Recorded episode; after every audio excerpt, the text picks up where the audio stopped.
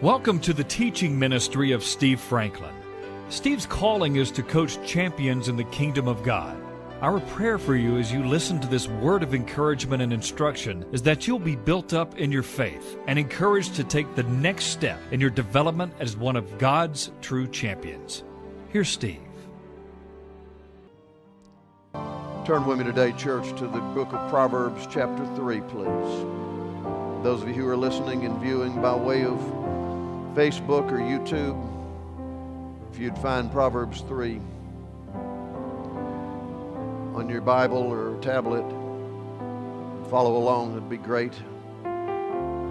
I'm taking an interruption from our series on spiritual warfare today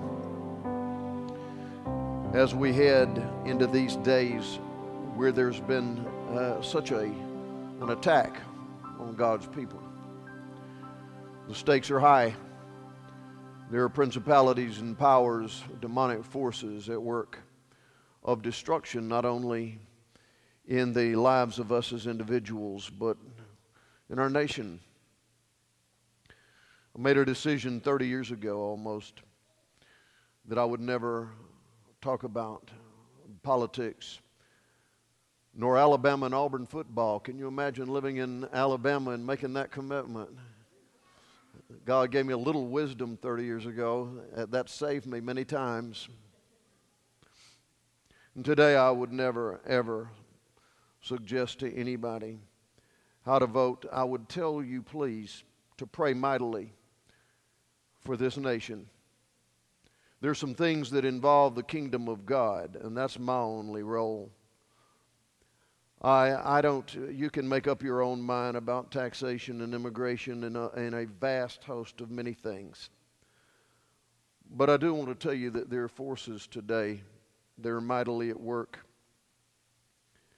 that involve you making sure that you don't vote for a personality but for a platform.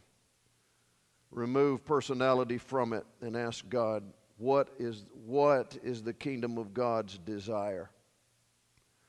I don't know all that. I pray for the electorate of God, uh, that for God to turn the electorate of this nation in the way it should go. I'll tell you this that back in the 90s, when I was busy criticizing uh, political parties who were in the know, the Lord spoke to me and said, I can't bless you. And I obviously wanted to know that that's a pretty uh, serious thing, Bill. I wanted to know why I couldn't be blessed and he said, Because you're disobeying what I told you to do in my word, and I told you to pray for all of those who are in authority. And you're criticizing instead of praying. I received that correction. It was tough. And I made a decision not to do that anymore, so I will tell you this. Whether there's a Democrat or a Republican or whoever it is, I pray for the leaders of our nation all the time, and so should you. And I want you to know that regardless of which party remains or leaves power, God is still in control. Read the book of Daniel. Daniel says, when wicked, wicked Nebuchadnezzar was the king of the land, had taken over, violently had taken over Israel. Nebuchadnezzar being the king, Daniel said, to Nebuchadnezzar. Think about it. He said, God changes times and seasons. God raises up kings and removes kings. Let us never forget that. There is no political candidate nor party that can fix this nation. You're not big or strong enough. If they could have, they would have already done it. Only the kingdom of God and its operation is the ultimate final answer. But I would encourage you to do so. I would encourage you to look at the platforms of these two parties. And the only thing I want to tell you is this you need to weigh seriously the kingdom of God the sanctity of life is being um, really fought against by principalities and powers and demonic forces in this world. There is a party who seems to feel that fetal tissue is just part of a woman's body and she can discard it at will. The Word of God says in Psalm 139 that you are fearfully and wonderfully made, that He knit you together in your mother's womb. The sanctity of life is important to our God. The sanctity of marriage, right from the beginning in Old and New Testament, God has ordained marriage between a man and a woman. It is a holy thing. And there are forces at work to not only declare it legal, but to, uh, to endorse marriage of same sex partners. That is not the kingdom of God. God loves all. God loves all. God loves all, and He loves us all the same. But there are principles that God has ordained. We didn't do it. Also, the kingdom of God would say that God is our provider, not the government.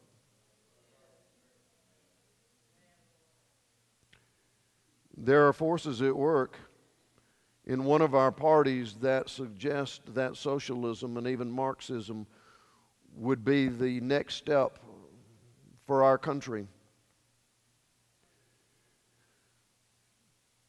And at the heart of that is the government knows better than anybody else and is your source of security. The Lord is my shepherd.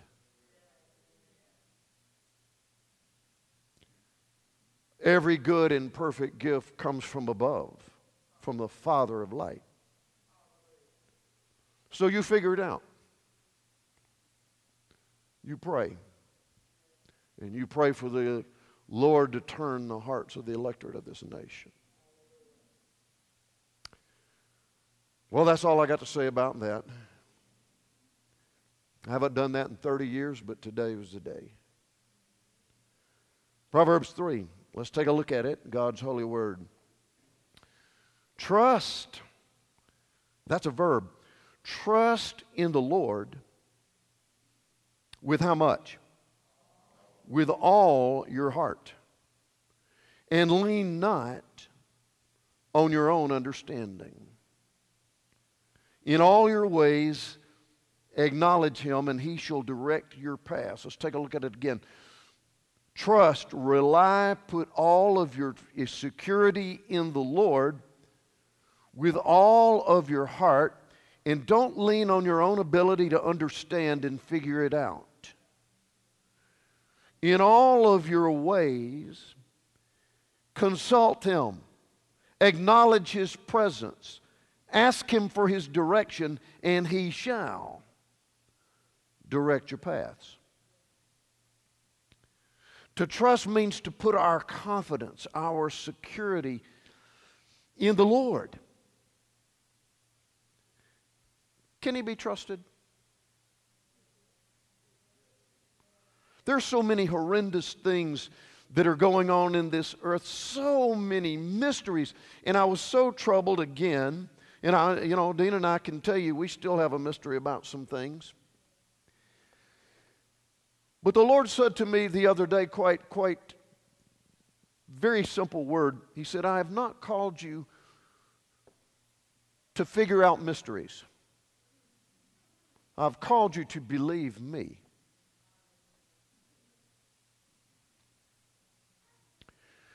And so that meant to me be about the Father's business.